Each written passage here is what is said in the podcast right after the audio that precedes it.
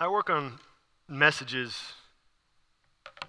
Sometimes I get started weeks in a, ahead of time, and this one I had a real hard time with the introduction, with how to start this morning.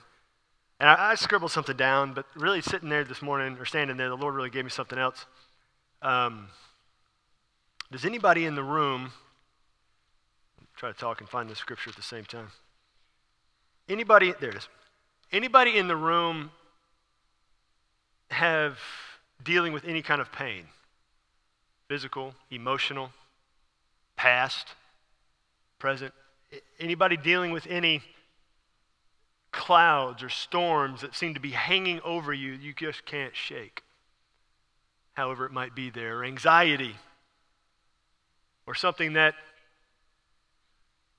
is always in the back of your mind no matter where you are, and it's always there. Well, what we're to, we're talking about the way of Jesus, but there's a scripture that Jesus read when he went to the synagogue one time. And he opened the scripture to this passage, it's Isaiah 61, and he read it. And he said to everyone in the synagogue, Today this scripture is fulfilled in your hearing. He said, I am the fulfillment of this scripture. And some of the people in the room got mad because Jesus was calling himself the Son of God. He was calling himself the Messiah because that's what this passage is. It's saying this is what the Messiah came to do. Okay? So let me read it to you. It's the first four verses. It's the whole passage, is what it's talking about, whole chapter. But I'm just going to read the first four verses of Isaiah 61. It's not on the screens because I didn't give it to him. I just got this a few minutes ago. The Spirit of the Lord God is upon me because the Lord has anointed me to bring good news to the poor. He has sent me to bind up the brokenhearted, to proclaim liberty to the captives, and the opening of the prison to those who are bound, to proclaim the year of the Lord's favor and the day of vengeance of our God, to comfort all who mourn, to grant to those who mourn in Zion, to give them a beautiful headdress instead of ashes, the oil of gladness instead of mourning, the garment of praise instead of a faint spirit, that they may be called oaks of righteousness, the planting of the Lord, that he may be glorified. And then, once he has come and healed us and brought the, this is what happens. They shall build up the ancient ruins. They shall raise up the former devastations.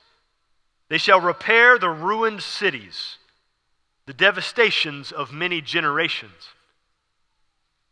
It's talking more than physical there, physical broken cities. It's talking spiritual brokenness, emotional brokenness of generations that you may be carrying.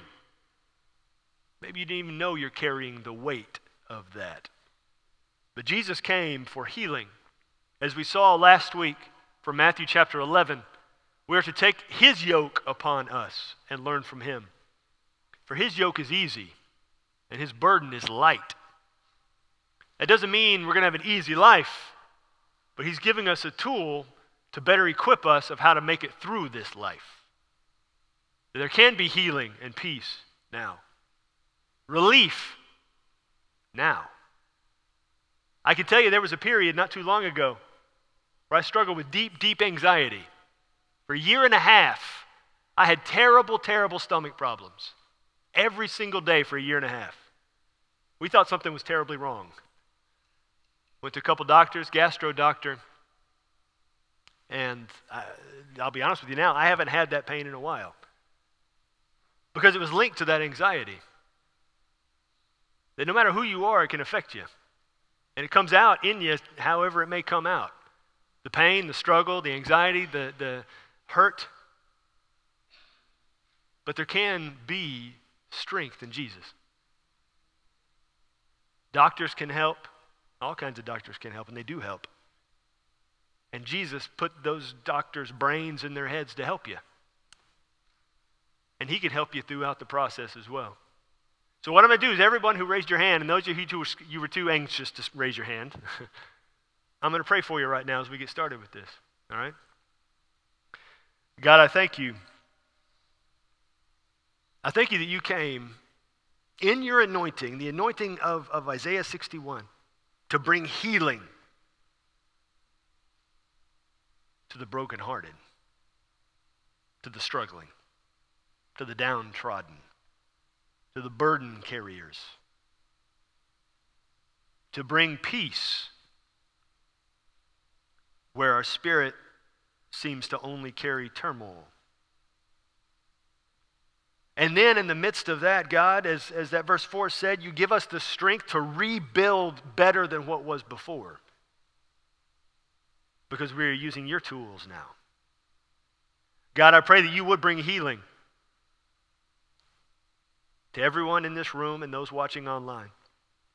You would bring healing to the anxiety. You would bring healing to the brokenness. You would bring healing to the struggle. You would bring healing to what has been carried for generations and has yet to be broken. But that you would fix it here and now. God, we know you can. You made our bodies, you made our minds, you made our spirits. You, above all, know how to fix it. God, we pray that our minds and our hearts would be attuned to you as you get to work within us. Help us to follow your path and your way always, right through the midst of the storm. And we may find ourselves, without our knowing, walking on water. God, we thank you. We thank you for your love and grace every single day. In your name I pray. Amen. The way of Jesus is a new way to walk through this life, to function in this world. And you think about all that stuff I just read in Isaiah 61 that Jesus had planned to come and do. It was a lot of stuff. I mean, that was very general terms there in Isaiah 61, but think about all that Jesus did in his ministry. We have 38 recorded miracles Jesus did in Scripture. 38. Including healing people who had leprosy, healing people who were blind, healing people who had never walked in a day in their life, whose leg muscles had completely deteriorated to nothing. He gave them new leg muscles and the ability to stand up and walk. He brought people back from the dead. I mean, Lazarus, we all know Lazarus, but there was that one time he was walking into the city of Nain, and as he's walking into the city, there's a funeral procession coming out. There was a, a, a widow woman coming out, and it was her child who had died. The procession was coming out, carrying the casket, taking it to the tomb. Jesus walks up to the casket, puts his hand on it, and the kid in the casket sits up. Jesus raised the dead, brought healing. Jesus loved all kinds of people, even people who hated his guts. Even people who were some of his, his closest friends, all 12 of those guys, his disciples, ran away from him the night he was arrested. He was betrayed by one of his friends, Judas. And Jesus still loved them, Jesus still poured into them. How can he do all of those things and function in this world, as John says at the end of his gospel, we saw last week, Jesus did so much in the two years, a little more than two years, he was doing his ministry that there's not enough room in the world to contain all of the books that would be written if it were all written down. And yet he did it in that compressed amount of time. Is it possible for us to do the same type stuff? Jesus says yes. He says, You will do even more even more. How? I don't know about you. I don't feel like I'm doing near any of that stuff. Anybody feel they're close to doing everything Jesus did? Just checking. Okay, good. You know, none of you are lying about that. So, we're going to look at the way of Jesus and how this is possible. It almost seems daunting to, if it were me, to, to do all of these things. How do we kick off this type of ministry? If we're going to go and raise the dead and heal the blind and uh, do all of these things and have these great teaching moments with thousands and thousands of people, how do you kick this off? If it were somebody in today's world, it would be a massive live streamed event with thousands of people in attendance and watching online. But what we see, though, in how Jesus kicks this deal off is the complete opposite. of what makes the most sense to us. All right? John chapter 2. Jesus starts his public ministry on earth in an extremely unusual fashion. John chapter 2, starting in verse 1. On the third day, there was a wedding at Cana in Galilee, and the mother of Jesus was there. Jesus also was invited to the wedding with his disciples. Now, there's lots of speculation about this wedding and who this is.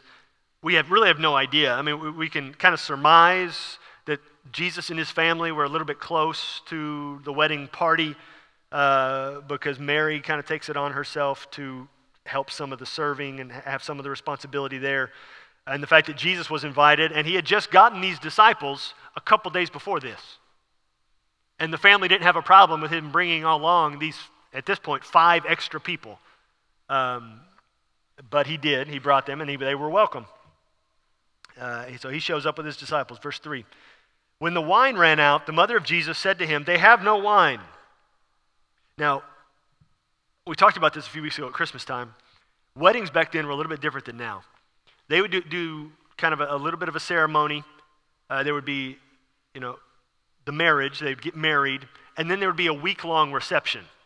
Like we have a reception that lasts maybe an hour, a couple hours, some of you three hours, I don't know. Um, everybody, you know, I know what you're all thinking. You just stay till the cake and then you're making a beeline for the door. But uh, they, they would have a week long deal and it was come and go. Some people would stay the whole time. But it was anticipated that this would be a party for a week. And so, somewhere early in the process, they run out of wine.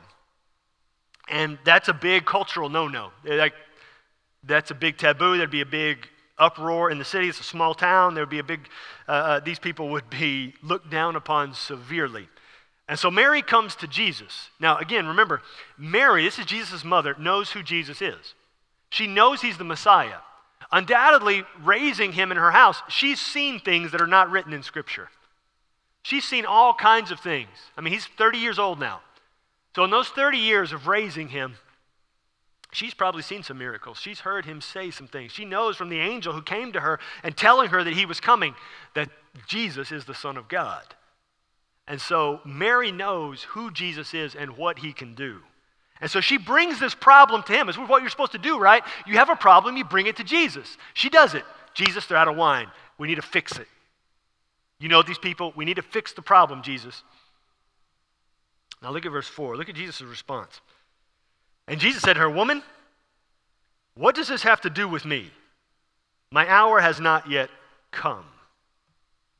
Now, he says woman there.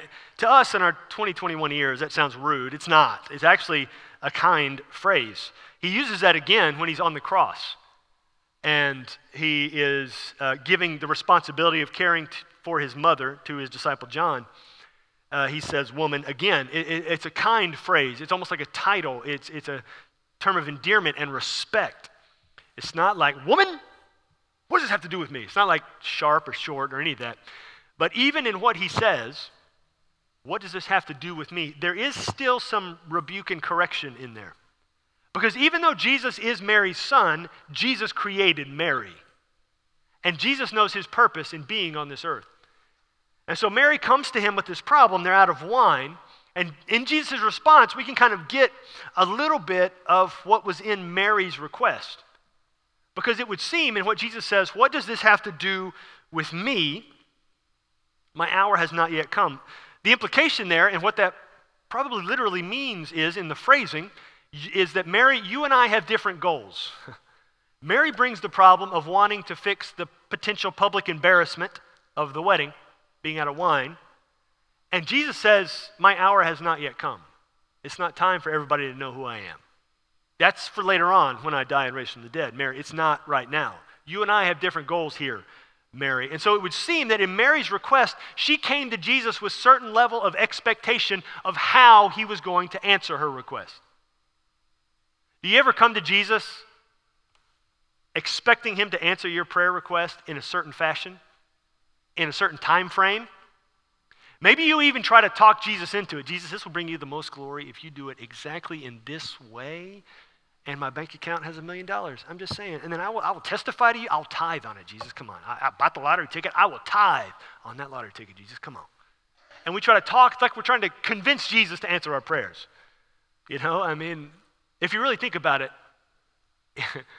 it is kind of funny. I mean, we're trying to talk the Almighty Creator of everything into siding with us.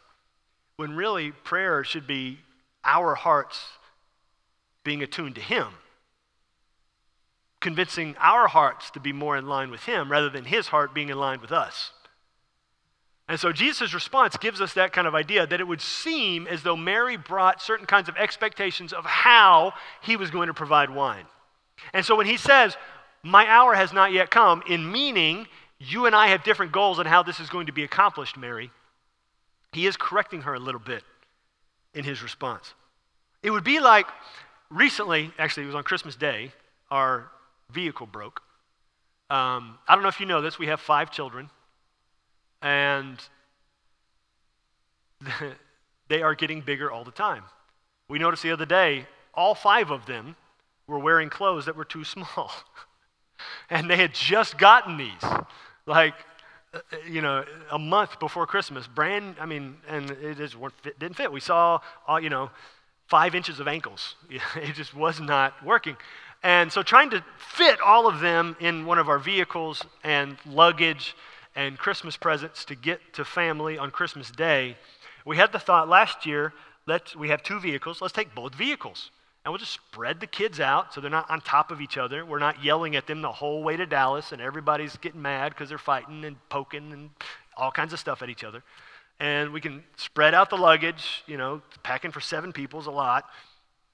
So they're not sitting with, you know, shoved in there like a Tetris game. So we can just spread out a little bit. And so we get the car loaded Christmas morning, right? We get the car loaded, Christmas presents for Katie's family, my family, luggage, all the people are in the cars. I, am driving my vehicle, which is older. Uh, it's an 06, and I turn it on, and everything's fine. And then the other car, they're, they're waving at us. My wife's vehicle doesn't turn on. There's a problem. Christmas is noon, Christmas Day, and her car's not working. We tried jumping the thing several times. Nothing happens. And it's Christmas Day. No, you know, there's not going to be a mechanic open. So we said, well, our great idea that we had of spreading out and taking two vehicles is out the window. Uh, and so we shove everything into one vehicle. I put this little basket thing on the trailer hitch on the back, and we strap everything down, and everybody's wedged in. And said, if we got to stop to go to the bathroom, we'll undo everything so everybody can get out and go to the. So we, we're all shoved in there, and we finally get on the road. And then we get back in town and, and get it towed up to the mechanic. Now imagine if we get the car towed to the mechanic. I don't know how many of you have worked on cars before. But we get towed to the mechanic, he brings it in, he hikes it up, and he's looking all in it, and then I'm standing over his shoulder telling him what to do. What you really should do is you should look over here. You know, I think it may be the tailpipe. It could be this. And so I'm, what if I'm standing there in the mechanic shop instructing him on how to fix the car when he's the expert? When he's the one who knows how to do it. When in reality, what we do is we take the vehicle to the mechanic and we say, fix it. I don't know. Just, I'll, it's not working now. I need it to work. Right? But sometimes we do that with Jesus. We bring him our request and we say, This is how I want it done, Jesus. This is exactly how it needs to go. And you need to answer this one and this one and this one, and then this needs to happen. And, and I will give you the credit, Jesus, but you got to do it this way. And we do that. Maybe you don't you know, I do it sometimes when I'm praying. It's, it's, it's, an expectation of how I want him to do it rather than bringing it to him in trust that he knows what he's doing better than I do. As though he created the world and I didn't. So Mary brings this request and Jesus responds to her in this fashion. But look at what happens next. What Mary says next. His mother said to the servants, Do whatever he tells you. You see, Mary understood something there, understood something about Jesus that we saw back when the angel Gabriel came and told her that Jesus was coming. Mary said, May it be as you have said. I am your servant. And here, she turns to the servants who are standing there and says, Do whatever he tells you. So she understands something about Jesus. He's going to do something. She doesn't know what, she doesn't know how. Honestly, she, at this point, she doesn't care how it's done. She has brought her request to Jesus with expectations. Jesus spoke to her, and then she amended her expectations. And as though she's saying, Jesus, do whatever you want. Servants, he's got it. Let's just trust him. And she walks off. You see, Mary is communicating to us reading it and to the servants whatever Jesus does, just obey him. However, it plays out, do whatever he tells you. Whatever happens, just follow Jesus. Even when he doesn't do what I want, when I want, how I want, I've got to still just follow him. Because his way is best, always. And so Mary tells those servants, do whatever he tells you, because this is what the way of Jesus is. The way of Jesus completely trusts him. The way of Jesus completely trusts him, even if it doesn't make sense in the moment, even if it's not how we thought our life would go. The way of Jesus completely trusts Him in every aspect of our lives finances, physical health, career, school, with relationship things. You can't control everybody.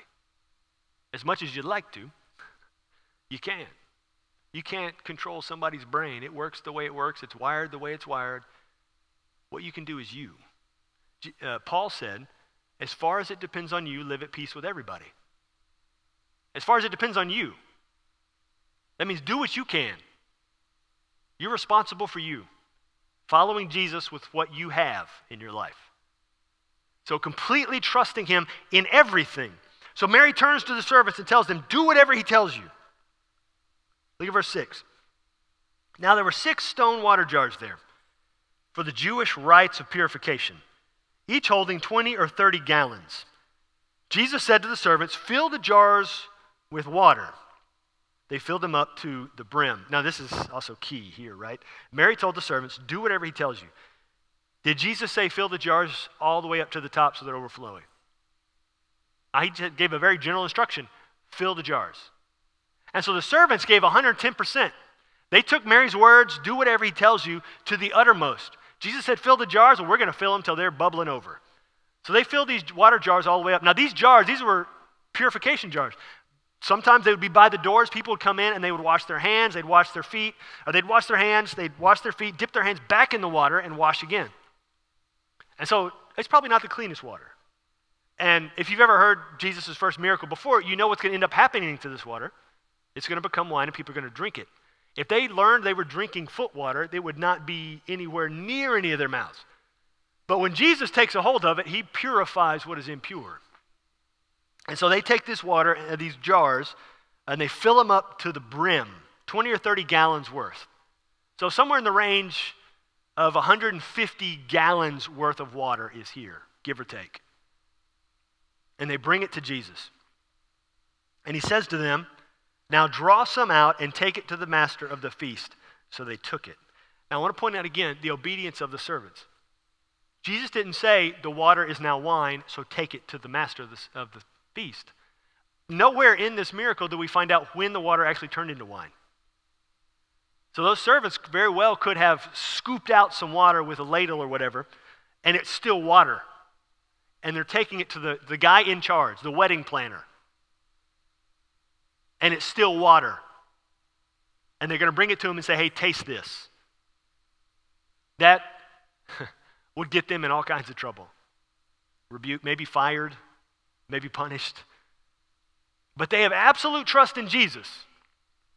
He says, scoop some out and take it. And so it just says they took it. No qualifications, no arguing, no hesitating, which sometimes we do, right?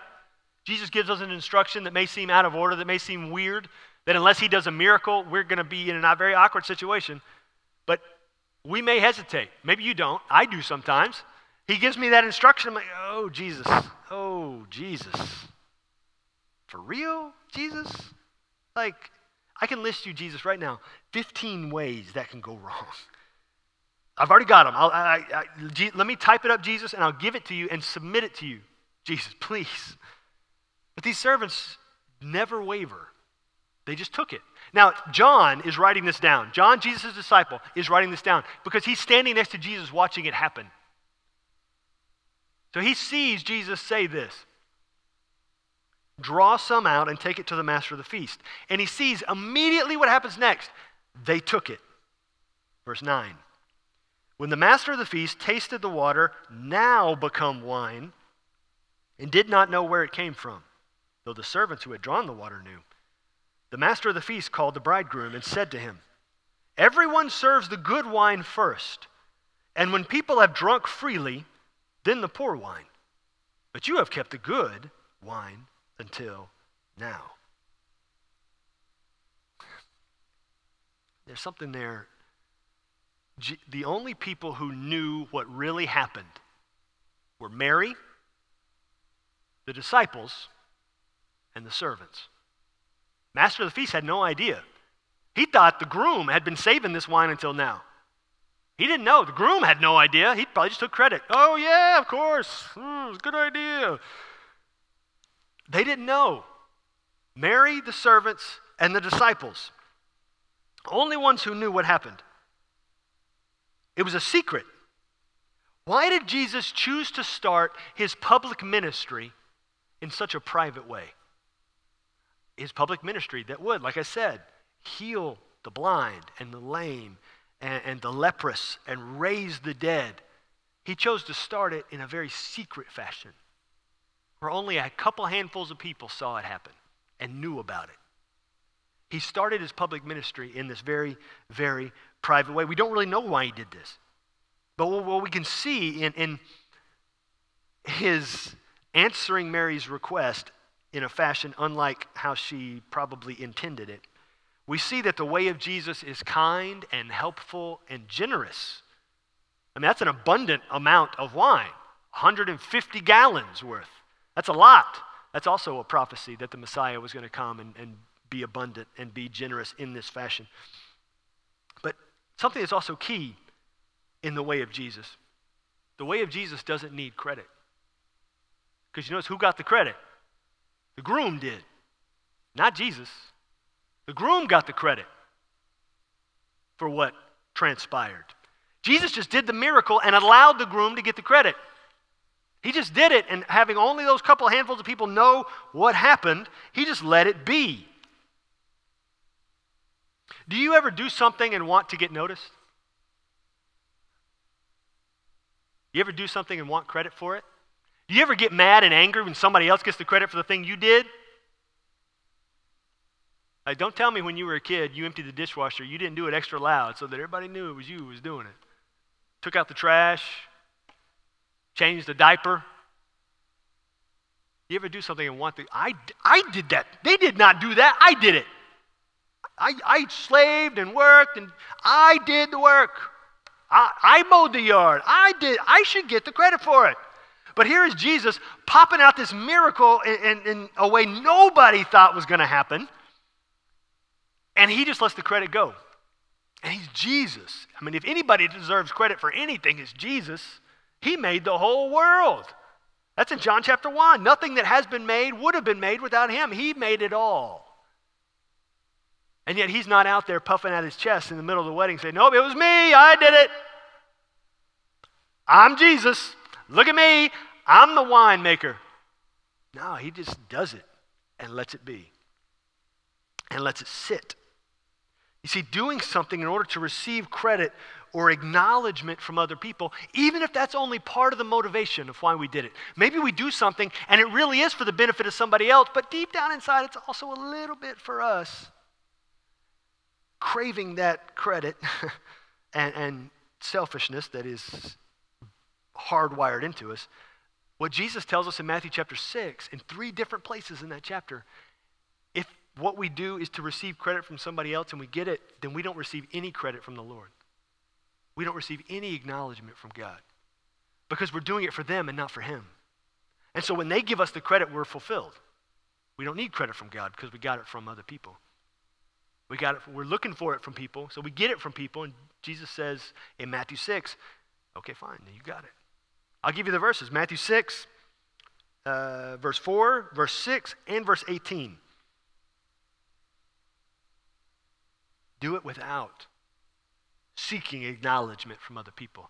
That doesn't mean sometimes, even if you know you're, you're uh, uh, best devices, you may still receive credit for something, but you don't seek it out. You don't pursue it. You're just looking for the betterment of the other person and you're looking for the glory of God. One of my favorite movies of all time, there's a scene in there where this guy is redoing how the whole organization functions. And there's this other guy in the organization who's taking all the credit for it out in the public, in the news. And it's on the news. And the guy who actually did the work is sitting there and he's doing some work and the TV's on and they're reporting it, how this other guy should get all the credit for it. And, and his little assistant is there next to him and uh, it's talking about all the success they're having and how, how great it's going. And the little assistant says, Did you hear that? Did you hear what he's saying out there taking all the credit? And the guy who actually did it says, Yeah, I, I, what I heard was it's, it's really succeeding. That's what I heard. He wasn't even paying attention to the fact this other guy was taking the credit for it. And here we see Jesus is, is, is not pursuing the credit because this is, this is what it is. It's not just here in John chapter 2, it's all over Scripture. Colossians chapter 3, verse 17. Whatever you do in word or deed, do everything in the name of the Lord Jesus, giving thanks to God the Father. Now, that, that phrase, in the name, now look at, that, look at that verse. Whatever you do in word or deed, that's everything. You say it, you do it. Do it in the name of the Lord Jesus. In the name of the Lord Jesus. That's for his honor, in his authority, at his direction. That covers pretty much everything. So, whatever you do, do it to bring honor to Jesus. Do it when he directs you. Do it with his authority. Has there been anything that you have done or said in the last seven days that doesn't bring honor to Jesus? Don't elbow the person next to you. I know some of you already did. Has there been anything you've done or said in the last seven days that wasn't at the direction of Jesus? That wasn't, that didn't bring his authority glory? Whatever you do, do it in the name of the Lord Jesus, he says there. He says uh, in verse, uh, Colossians chapter 3, verse 23, whatever you do, work heartily as for the Lord and not for men. That work heartily, I mean, that's what those servants did, right? They filled those jars to the brim. So whatever you do, give it 110%. Even if it's for a boss you don't like. Because you're not doing it for him, you're doing it for the Lord. Even if it's for ungrateful kids, you're not doing it for them, or because you'll get, you get thrown in jail if you don't feed them. do it for the Lord and not for men. Even if you don't get credit from people for doing it because you're not doing it for them. Paul tells us do it for the Lord. Work heartily. Give it 110% for Jesus, not for them. You know what he says? Paul says in some of his letters? Because Paul's writing to people who are part of the church, and some of the people who are part of the church are slaves. He doesn't tell them, break out of your slavery. He tells them, maybe you've been put in that house to save those people who you do not like, who you hate. And you're supposed to bring their love of Jesus to those people. Whatever you do, even in a situation you don't like, around people that may not honor God themselves, work heartily as for the Lord. And Paul, I mean, Paul, of all people, who's writing that Colossians chapter 3, I mean, Paul was in jail, Paul was in prison because he believed in Jesus. You know what Paul did being in prison? He didn't complain about it. He didn't assert his rights. He didn't say, Call me, get my lawyer to get me out of here. Paul, in prison, he took it upon himself to witness to the guards. His thought was, I've been put in prison because those guards need to know Jesus.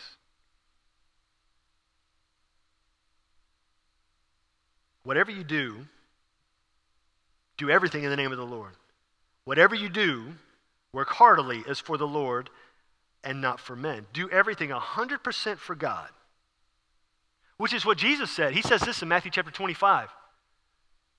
He says, even those who are devalued by the culture, do for them. People who other people overlook, do for them as though you're doing it for me. And what Jesus actually says there in Matthew 25, he says, when you do for them, you actually are doing it for me. It's not as though you're doing it for me, you're doing it for me. So that when I come and I say, Thank you for feeding me, thank you for clothing me, thank you for housing me, thank you for visiting me, And you say, Well, when did I do all of those things? Well, when you did it to the least of these, you did it to me.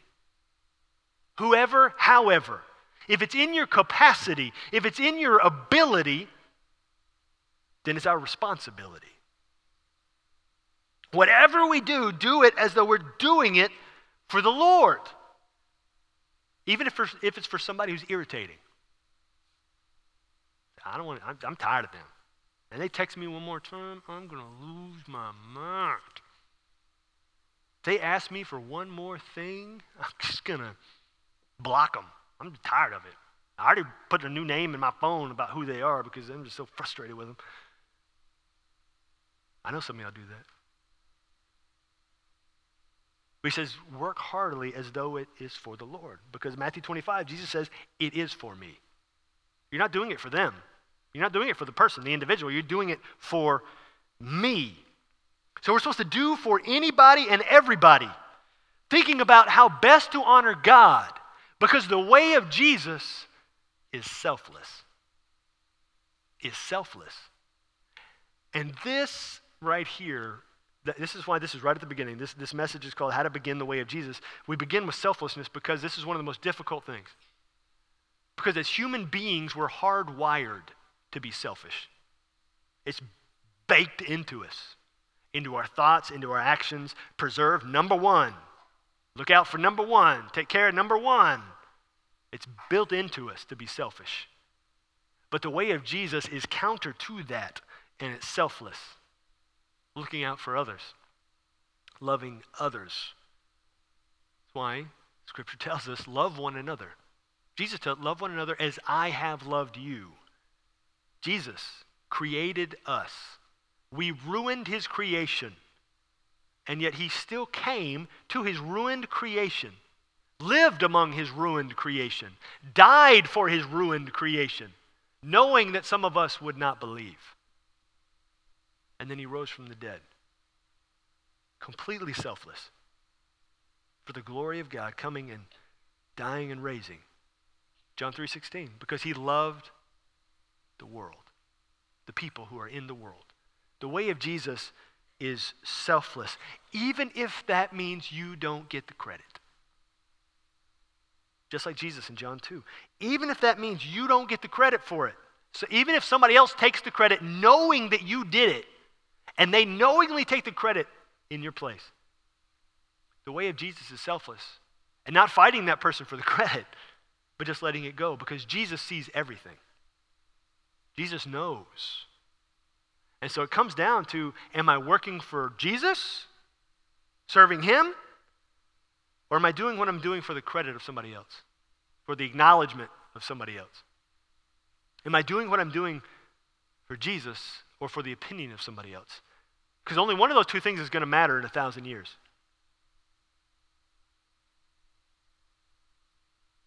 The opinion of Jesus or the opinion of the other person? It's the opinion of Jesus. Do what we do for Jesus in selflessness, completely trusting Him in every capacity.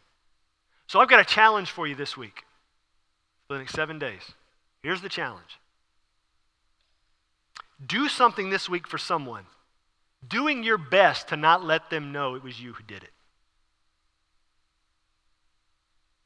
Do something for someone else this week, not letting them know it was you who did it.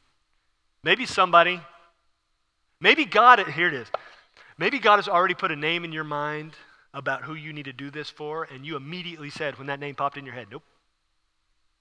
Mm-mm. Mm. That person needs Jesus, but he needs Jesus in a slap in the face. That's what that person needs. But Jesus gave you that person's name for a reason. Don't argue with Jesus. Follow Jesus. Because again, the way of Jesus is selfless. Less of me, more of him. So somewhere this week, I want you, and, and don't let it just be by default, oh, I just happen to be here. Plan it out. Go out of your way to do something for somebody else. And try not to receive the credit. A few months ago, I received a gift in the mail, and it was anonymous. And I, it actually popped up on my phone as a notification from FedEx hey, you're getting a delivery today. And I thought, I didn't order anything. And for FedEx, when does FedEx ever bring anything to my house?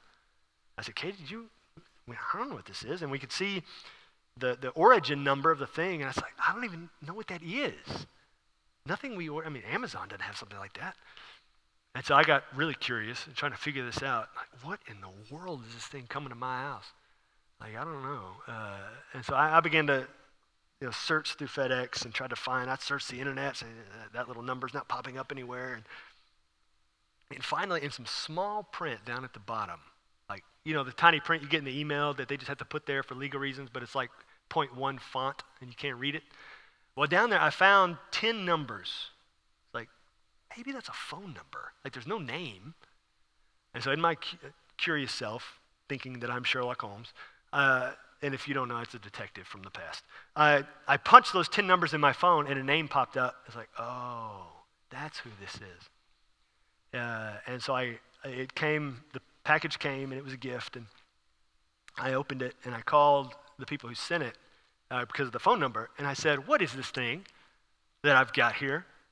And the person on the other end of the phone said, What are you talking about? I said, Well, I know you sent this thing to me. I don't know. What? What? what?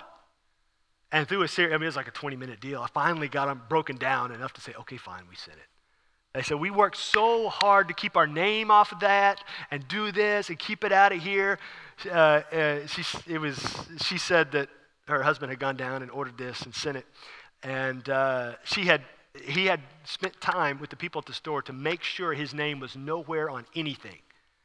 She, and they, they, they grilled me to how I figured it out. And uh, I said, well, the phone number was down there at the bottom, I guess. Um, but if, if the person you're doing it for has the tenacious curiosity of, you know, a great irritation like I did, uh, don't worry about it. That's their fault. That's, that was my fault. they were trying to do something nice, and I ruined the anonymity of it. But uh, that's the challenge this week. Pursue someone. Maybe you need to, maybe some of you right now, God's already been giving you more than one name. You need to do somebody every day. Some of you, I'm just telling you, that's the challenge. Find one person, do something for them that, under your best efforts, you can't get the credit for it. All right? You see, Jesus selflessly gave to us, just like he did at the wedding. He selflessly gave to that couple and that family. They didn't know where the wine came from, but Jesus did it for them without receiving credit. That's what Jesus does. He selflessly gives all the time, He selflessly provides all the time, most of the time to an ungrateful people. And so the question for you is do you want to know this Jesus who selflessly gave himself to die and raise? Do you want to know that Jesus who selflessly gave to you, gave you your life, gave you your provision, gave you the very breath you have in this second? Do you want to know that Jesus? Not just know him in your head, but know him as, as a friend, know him as a Savior have a relationship with Him, a daily conversation with Him. You can know Him if you believe in Him. Believe that Jesus, God's Son, died so all your sins would be forgiven. Believe that Jesus, God's Son, rose from the dead so you can live after you die. If you believe that, you're a Christian. You're a follower of Jesus. And you have the opportunity now to follow the way of Jesus through the tumultuous and turmoil of this life. Will you follow him today? Follow him first in faith, in believing in him. Then follow him in trust, like we've seen today. Follow him in selflessness, like we've seen today. Will you follow Jesus?